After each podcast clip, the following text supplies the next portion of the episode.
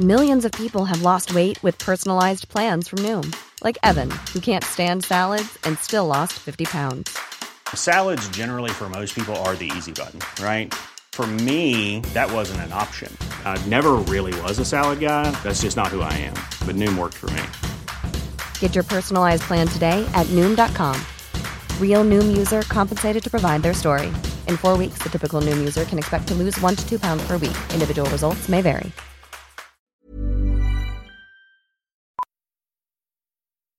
Amazon Business honors Jill Lau, Chief Procurement Officer of Global Network Bank. Last week, Jill saved big and used Amazon Business to help her team buy 327 headsets. Now Bob can keep his conversations to himself. Wait, am I still on speakerphone? With business buying easier than before, Jill now uses her extra time to focus on growing something big. Buy smarter, dream bigger. Visit Amazon Business, your partner for smart business buying. Hang it up, Bob. Why does Comcast Business power more businesses than any other provider? It has technology solutions that put you ahead, like the fastest reliable network and serious savings. Ask how to get a $500 prepaid card with a qualifying gig bundle. Offer ends 10 23 22. Restrictions apply. Call for details.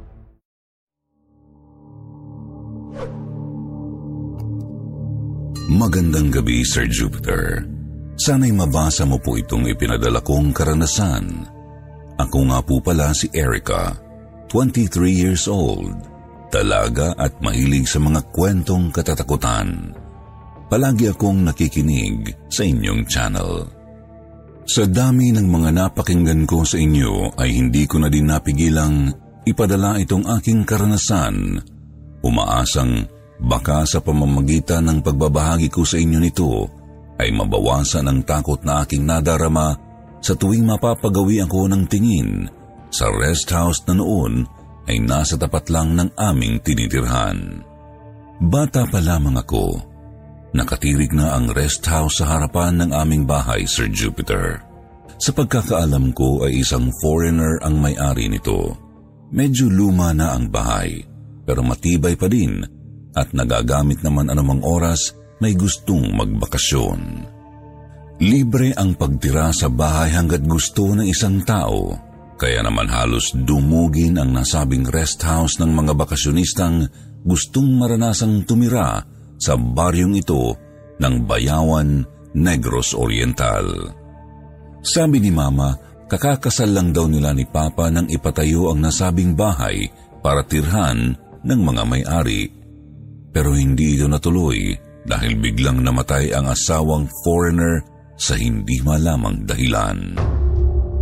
Dati na raw silang may mga napapansing kakaiba sa bahay mula nang abandonahin ito ng Amerikano at muling umuwi sa kanilang lugar sa ibang bansa. May caretaker pa raw ang nasabing bahay, ngunit nang may mga nararamdaman na silang kakaiba, hindi na ito pinatirhan pa ng mga tao sa gabi. Si Papa na lamang at ang aking pamilya ang nagsisilbing tagabantay nito mula noon. Pinakaiiwasan pa nga pati ang kalyeng kinatitirigan ng bahay. Sabi ng mga dumaraan, ito raw ang pinakatahimik na bahagi ng baryo tuwing gabi. Kapag naglalakad ang mga residente, ay tila ba may mga matang nakasilip sa kanila mula sa mga saradong bintana ng nasabing bahay. Mas matindi ang aming naging karanasan sa nasabing bahay. Gabi noon at katatapos ko lang sagutan ang aking mga assignments nang magbasya akong bumaba mula sa ikalawang palapag ng aming tirahan. Oras ng hapunan, kaya obligado akong bumaba dahil ayaw ni Papa na hindi kami nagkakasabay sa hapag tuwing kumakain. Ang aming kusina ay may bintana at nagkataong bukas iyon ng mga oras na iyon. Nakaharap ang aking kinauupuan sa katapat na bahay at tanaw ko ang sala. Napakunot noo ako nang mapansing may dalawang ningas ng apoy na paikot-ikot sa sofa kaya naman kinalabit ko si mama at itinuro ang aking nakita. Hindi naman ako natakot noon, Sir Jupiter. Medyo nagtaka lang ako kasi bakit may ilaw gayong wala namang tao sa loob. Biglang tumayo si Papa at inutusan akong tawagin si Kuya dahil baka raw may mga magnanakaw ang nasa loob ng katapat naming bahay. Kahit sabihin nating wala nang nakatira doon, ay may mga mahalagang gamit sa loob kagaya ng piano, mga mamahaling muebles, mamahaling paintings at iba pa.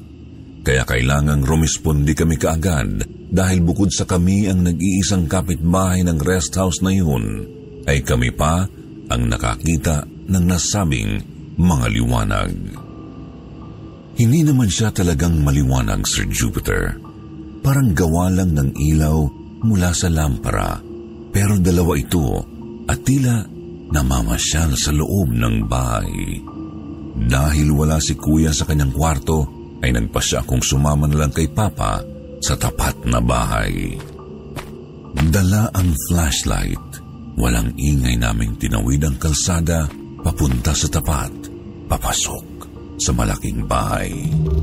Nakikita pa namin ni Papa ang liwanag, Sir Jupiter. At sa pagkakataong iyon, ay papasok ang mga ito sa kusina.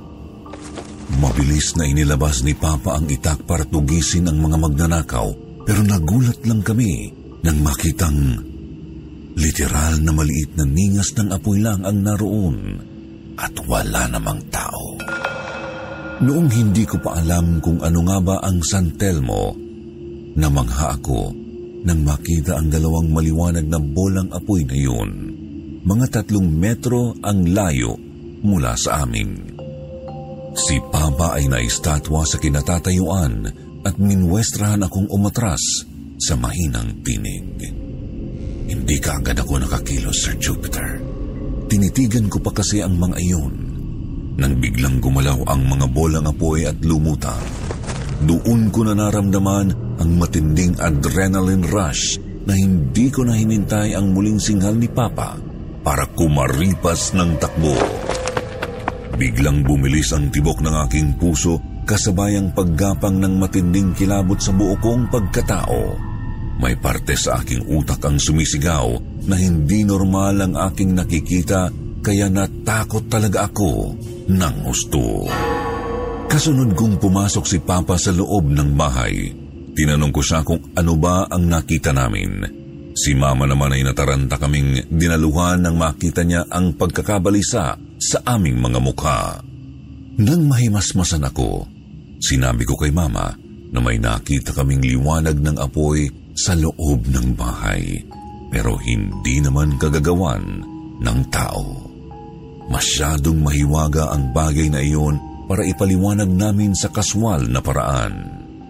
Natutop ng bibig si Mama at sinabi niyang ang bagay na yun raw ay San Telmo. Mabuti na lang at lumayo kami sa bagay na iyon dahil ang San Telmo raw ay pinaniniwala ang kaluluwa ng mga taong pinatay at kondenado. Matagal na niyang nakikita ang nasabing bagay. Minsan, naghahabulan pa nga ang mga ito sa kalagitnaan ng gabi. Hindi naman ito nananakit, pero nananakot lang daw. Yun nga lang, kapag nakita mo ang ganoong bagay, ay iisipin ng kahit sino na may nagsisindi lang ng kandila at huli na para mapagtantong isa iyong santel mo kapag nakitang wala namang tao sa harapan ng mahiwagang apoy. Mula noon iniwasan ko na ang malaking bahay sa tapat. Kahit pasabihin si Papa ang caretaker niyon, ay hindi ako kampante kapag inuutusan niya akong walisin kahit ang bakuran man lang. Noon palagi akong tumatambay sa ikatlong silid sa pangalawang palapag ng magisa. Gusto ko kasing matulog doon dahil walang ingay at hindi ako kaagad na uutusan ni Mama. Pero simula nang makita ko ang mga liwanag na yun, hindi na ako nang pupunta pa sa loob ng bahay. Baka ibang bagay na ang makita ko kapag nagkataon, lalo na kapag naiisip kong ang San Telmo ay mula sa espiritu ng mga taong hindi handa para yumao. Naalala kong itanong kina Papa ang tungkol sa foreigner na may-ari ng bahay. Sabi nila, nagpakasal raw ito sa isang Pinay na kaagad namang namatay matapos silang lumipat sa malaking bahay. May usap-usapan din ang kano na may-ari ng tahanang iyon ay pina-insured lang daw ang asawa niyang Pinay para magkapera kung pumanaw ito. Isang malaking katanungan kung bakit basta na lang namatay ang babae nang walang dahilan at kung bakit tila pinabayaan na ng may-ari ang bahay sa tapat ng aming tahanan. Magpahanggang ngayon ay may mga kakatwang pangyayari pa kaming nararamdaman sa bahay, Sir Jupiter. Kahit kailan, hindi na yata ako masasanay. Hindi lang din kami ang nakakapansin dahil halos kumalat na ang kwentong kababalaghan ng bahay na iyon sa aming buong baryo. Hindi lang kami ang nakakita ng bolang apoy na tinatawag nilang San Telmo at maraming bersyon na din mula sa iba't ibang taong nakasalamuhan yun ang nagpakalat sa buong lugar.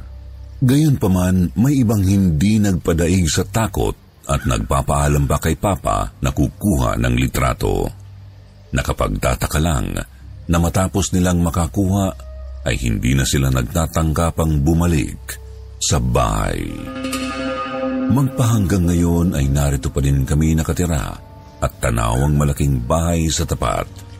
Sa katunayan, pinakaiiwasan ko ang mapagawi ng tingin sa bahay, lalo na't gabi ngayon, at ipinadadala ko ang karanasang ito sa channel mo. Hindi ko maiwasang isipin na ang santelmong nakita namin ay espiritu ng yumaong asawa ng kano. Kung bakit nagpaparamdam siya ay hindi ko alam. Ayaw kong isipin na may dapat bang halongkatin sa kanyang kamatayan ilang taon na ang nakararaan. Kung ito ba ay aksidente o sinadya.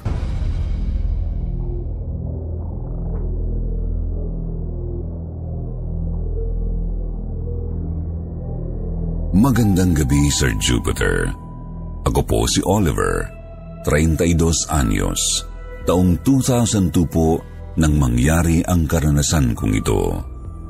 Noong una, nais ko sanang itago na lamang ang mga pangyayari na alam kong patuloy na uusig sa akin magpahanggang ngayon. Pero hindi ko kasi alam kung hanggang saan aabot ang tapang ko para huwag matinag sa mga kababalaghang naranasan din namin sa abandonadong rest house sa Bayawan, Negros Oriental. Ito din yung bahay na kinuwento ng kapitbahay naming si Erika na may nakikita daw silang liwanag ng tila ilaw mula sa sinindihang kandila sa loob ng nasabing bahay at naghahabulan. May naging karanasan din ako kasama ang iilang kaklase ko noong high school pa lamang kami. Aminado akong hindi ako isang mabuting mag-aaral noon. Mahilig akong magtating classes kasama ang aking mga barkada na sina Joanna, Kiko, Rina, Jake at Lilac. Pinakaiiwasan din naman kasi kami sa eskwelahan dahil sa pagiging bully ni Jake, kaya madalas kaming mapalabas habang nagkaklase ang aming mga guro. Ang ginagawa namin ay hindi na kami nagpapatuloy sa klase at tumatambay sa abandonadong bahay sa tapat ng bahay naman ng tahanan mismo ng caretaker. Nagdadala ako ng alak at doon kami nag-iinuman. Para sa pag-uwi namin ay hindi na kami pinagdududahang kung saan-saan pumupunta. Tinatansya namin ang oras ng uwian sa klase, saka kami nagpapasyading mag-uwian.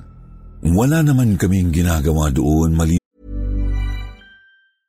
Hey, I'm Ryan Reynolds. At Mint Mobile, we like to do the opposite of what Big Wireless does. They charge you a lot, we charge you a little. So naturally, when they announced they'd be raising their prices due to inflation, we decided to deflate our prices due to not hating you. That's right. We're cutting the price of Mint Unlimited from $30 a month to just $15 a month. Give it a try at mintmobile.com slash switch. $45 upfront for three months plus taxes and fees. Promo rate for new customers for limited time. Unlimited more than 40 gigabytes per month. Slows. Full terms at mintmobile.com. How would you like to look five years younger? In a clinical study, people that had volume added with Juvederm Voluma XC in the cheeks perceived themselves as looking five years younger at six months after treatment. Look younger, feel like you. Add volume for lift and contour in the cheeks with Juvederm Voluma XC. Reverse signs of aging by adding volume to smooth laugh lines with Juvederm Volure XC. For important safety information and to find a licensed specialist, visit juvederm.com. That's J U V E D E R M.com. Not for people with severe allergic reactions, allergies to lidocaine, or the proteins used in Juvederm. Common side effects include injection site redness, swelling, pain, tenderness, firmness, lumps, bumps, bruising, discoloration, or itching. There's a risk of unintentional injection into a blood vessel, which can cause vision abnormalities, blindness, stroke, temporary scabs, or scarring. Talk to a licensed specialist to find out if it's right for you. Banlang sa pagkukwentuhan, minsan sa kalagitnaan ng aming pag-uusap, ay naisipan naming pumasyal sa ikalawang palapag ng bahay. Matagal na kaming tumatambay doon, pero hindi kami kailanman umakyat sa itaas para magbusisa. Pero noong marinig ko ang tungkol sa naghahabulang mga ilaw, ay bigla akong na-curious. Umakyat kami sa ikalawang palapag ng bahay, Sir Jupiter habang sinasabi sa aking mga kaibigan na wala kaming pakikialamang kahit na anong bagay doon. Una kaming nagtungo sa master's bedroom at nakita ko na maraming mga kasangkapan at malalaking aparador na nakabalot sa kulay puting kumot. Naramdaman ko ang paghawak sa akin ni na Joanna at sinasaway si Jake na sinusubukang hawiin ang mga kumot. Lumilipad kasi ang alikabok na nagpapakati sa aming ilong. Kumpleto naman sa kagamitan ng bahay. Hindi ko lang maintindihan kung bakit walang nakatira kaya nang makarinig kami ng kalabog sa loob ng banyo ng mismong kwarto ay nagkatinginan kami ng aking mga kaibigan. Saka ng kanya-kanya na sa pagtakbo pababa. Hingal na hingal ako nang makarating sa iskinita dahil hindi na talaga ako humintuba dahil sa labis na takot. Sina Joanna, Rina at ang iba pa ay ganoon din ang ginawa. Kanya-kanya kaming kuro-kuro habang nagtatalo na sa daan. Sabi ko, baka multo ang kumalabog na iyon. Sabi naman ni Jake, masyado raw kaming matatakutin. Malay ba namin kung hangin lang iyon at baka bukas ang bintana kaya may nalaglag na bagay sa loob ng banyo. Naghiwalay kami noong hapong iyon na kay daming tanong sa isipan. Pagka-uwi ko naman sa aming bahay, pasimple kong tinanong si Mama kung may alam ba siya sa abandonadong rest house doon sa may kanto. Tinawag kong rest house yun, Sir Jupiter, kasi may malaking garden siya sa likurang bahagi ng bahay. May swimming pool at may dalawang maliliit na cottages pa. Gusto ko ning isipin kung may mga multo din ba doon. Kahit sino naman ay magtataka, di ba? Sino ba namang tao ang gagasta lang ng malaking halaga para magpatayo ng bahay tapos aabandonahin lang? Napalingon si mama sa akin at puno ng pagtataka ang mukha. Sabi niya, may nakatira naman daw dati sa malaking bahay. Kaya lang nagsialisa na daw ang mga nakatira doon. Tinanong ko siya kung bakit at ipaniliwanag niya ang tungkol sa kadena. Hindi ito yung literal na kadena na ipinantatali sa mga bakal o ano paman, Sir Jupiter. Bali para daw itong death chain. Bawat taong titira sa nasabing bahay ay misteryosong nagkakasakit at namamatay. Balita nga raw ni Mama ay ibinibenta na sa murang halaga ang bahay pero wala namang may gustong bumili dahil yata sa kumakalat na chismis tungkol sa sumpa. Ang alam lang niya ay kano raw ang talagang may-ari ng bahay. Pero nang mamatay ang asawa nito, ay umalis na ang lalaki at hindi na bumalik pa. Ipinagkatiwala na lamang sa katapat na kapitbahay ang tungkol sa pagbabantay sa nasabing tahanan. Pagkatapos noon, may nagtangkang umupa sa bahay ng bale isang linggo lang daw. Malapit din naman kasi kami sa magagandang tanawin kaya may iilang turistang napapagawi sa amin. Yung mag-anak raw na yun ay nagkagulo pagsapit ng ikatlong araw na pananatili nila dahil biglang nagkasakit ang isa sa mga kasama nila. Naratay ito sa kama sa isa sa mga kwarto sa bahay at isang araw, basta na lang daw itong pumanaw. Ipinasuri ng pamilya ang bangkay ng kanilang kaanak pero wala namang nakitang findings ang doktor. Akala nila, coincidence lang iyon pero may tatlo pang magkakaibang pamilya ang namatayan matapos tumira ng iilang linggo sa nasabing bahay ay saka palang kumalat ang usap-usapang baka may sumpa ang lugar na iyon. Maging ang caretaker nga ng nasabing bahay ay hindi naman gumagawi doon sa gabi. Natatakot sila na baka may kung ano silang bagay na makita kaya halos hindi na nila ito nalilinisan. Sa halip na matakot, nakadama ako ng matinding excitement, Sir Jupiter. Mahilig ako sa mga kababalaghan, kaya naisipan kong ayain ang aking mga kabarkada na mag-ghost hunting sa gabi.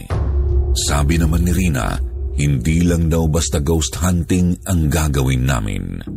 May paraan raw para ang multo na mismo ang lumapit sa amin sa pamamagitan ng Spirit of the Glass. Ayaw ko sana noong una, sinabi ko pa nga sa kanila, nakabaliwan ang larong iyon. Pero nang makita kong seryoso ang aking mga kaibigan, ay wala akong nagawa kundi ang pumayag sa kanilang sinabi. Kinagabihan, nagtungo kami sa malaking bahay. Ang dala lang naming ilaw ay yung lighter na may flashlight. Mahina lang ang ilaw niyon at hindi gaanong nakakasilaw. Sinadya na din namin yun para hindi kami gaanong mapansin ng kapitbahay. Kagaya ng dati, Walang balakid na pumasok kami sa main door at naglakad papasok sa may sala. Sabi ni Rina doon na daw kami pumwesto pero hindi ko alam kung bakit na-curious ako nang sabihin ni Jake na sa master's bedroom daw sa ikalawang palapag namin gawin ang laro. Wala namang umangal kaya naging mabilis pa sa alas 4 nagtungo kami sa taas Nagsindi kami ng tatlong kandila at pumuwesto na sa sahig. Nakapaikot at pinalibutan ang Ouija board na dala ni Rina. Sinimulan na namin ang ritual sa pamamagitan ng pagdadasal, Sir Jupiter. Unang beses kong nasubukan ang larong ito at napansin kong hindi nila ginagamit ang sign of the cross sa tuwing matatapos ang dasal. Ilang saglit lang inutusan kami na Rina na ipatong ang aming mga hinduturo sa puwetang bahagi ng baso. Nang magsalita siya, naramdaman ko ang paglamig ng paligid namin at pag-ihip ng hangin na kasing lamig ng nakabukas na ref. Napalunok ako at lumingon sa paligid pero wala naman akong nakikita. Si Jake ang napansin kong balisa at may tinitingnan sa kama. Nanlalaki ang mga mata niya na kung nagbibiruan lang kami ngayon ay gusto kong sabihin para siyang nakakita ng multo. Sa totoo lang ay wala naman akong ibang nakikita maliban sa lamig na nararamdaman ko, Sir Jupiter. Sa halip na matakot ay namangha pa ako nang makitang gumalaw ang baso na hinahawakan namin. Nagbiro ako at sinami sa mga kasama ko na huwag nilang itulak ang baso pero hindi nila ako sinagot. Kaya napagtanto kong walang sino man sa amin ang may kagagawan noon. Nagsimula na sa pagtatanong si Rina na siyang nagsilbing leader namin, Sir Jupiter. Tinanong niya ang pangalan ng kung sino mang espiritu na nahuli namin sa baso. Ang sagot naman nito ay Rachel Umano ang kanyang pangalan. 25 anyos, may asawa at walang anak. Nagkatinginan kaming lahat dahil tinatansya namin sa bawat isa kung sino ba ang gumawa niyon. Minwestrahan kami ni Rina na huwag magsalita dahil muli siyang magtatanong. Tinanong niya kung ano ang ikinamatay ng espiritong nasa baso at hindi ko maiwasang gapangan ng kilabot nang mabasa ko ang mga letrang unti-unting itinuro niya. Namatay daw si Rachel sa pag-overdose ng droga. Nagkatinginan na kami ng aking mga kaibigan at nagulat nang bumalya pa bukas ang pinto ng banyo. Pagkatapos noon narinig namin ang alulong ng mga aso na nakaririnding pakinggan. Tila nagkasundo kami ni na Jake na tumayo at kanya-kanya nang kumaripas ng takbo. Sobrang takot ang aming naramdaman na bagamat wala naman akong nakikita, ay nararamdaman ko ang presensya ng kung sino mang kaluluwang kausap namin sa pamamagitan ng Ouija board. Mula noon, nananaginip na ako ng kakaiba. May babae akong nakikitang binubugbog ng isang kano at pinipilit na painumin ng droga ang babae hanggang sa tuluyan na nga itong mawala sa sarili at mamatay.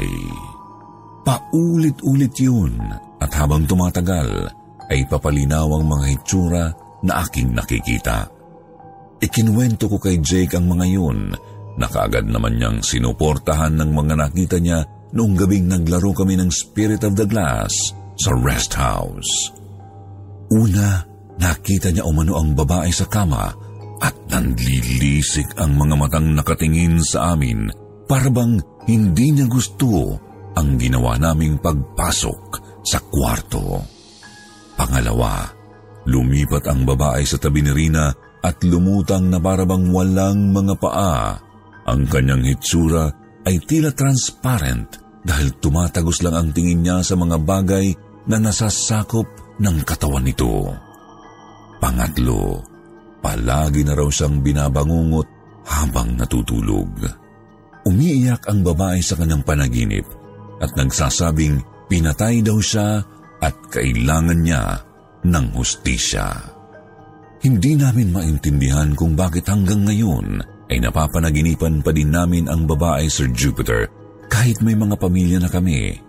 Pero isa lang ang tumatak sa isipan ko may malinis na krimeng ginawa sa loob ng bahay na iyon at mukhang hindi na kailanman mauungkat pa sa takot ng mga taong nakakaalam sa tunay na lihim na nakapaloob sa abandonadong bahay. Maraming salamat po sa pagbibigay mo ng pagkakataong mabasa itong aking kwento, Sir Jupiter. Nagbigay aral sa akin ang nakakatakot na karanasang iyon sa akin. Mula kasi nang magtakbuhan kami ng gabing iyon, ay hindi na kami nagkating classes pa at hindi na muling tinangka na pumasok sa abandonadong bahay. Naway magbigay din ito ng leksyon sa iba na sana limitahan natin ang ating kuryosidad sa mga bagay-bagay. Malay kasi natin, sa kakasuri natin ay hindi natin namamalayan na pumapasok na pala tayo sa patibong na maghahatid sa ating kapahamakan. Maraming salamat po at more power sa inyong channel, Sir Jupiter. Magandang gabi.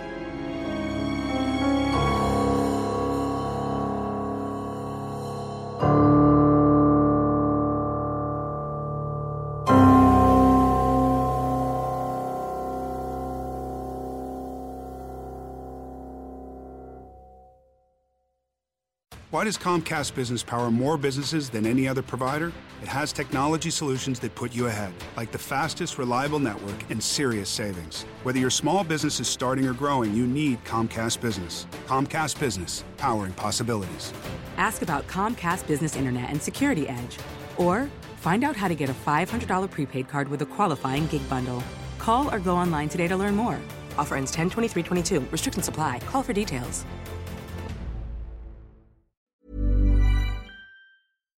When we're on a budget, we still deserve nice things.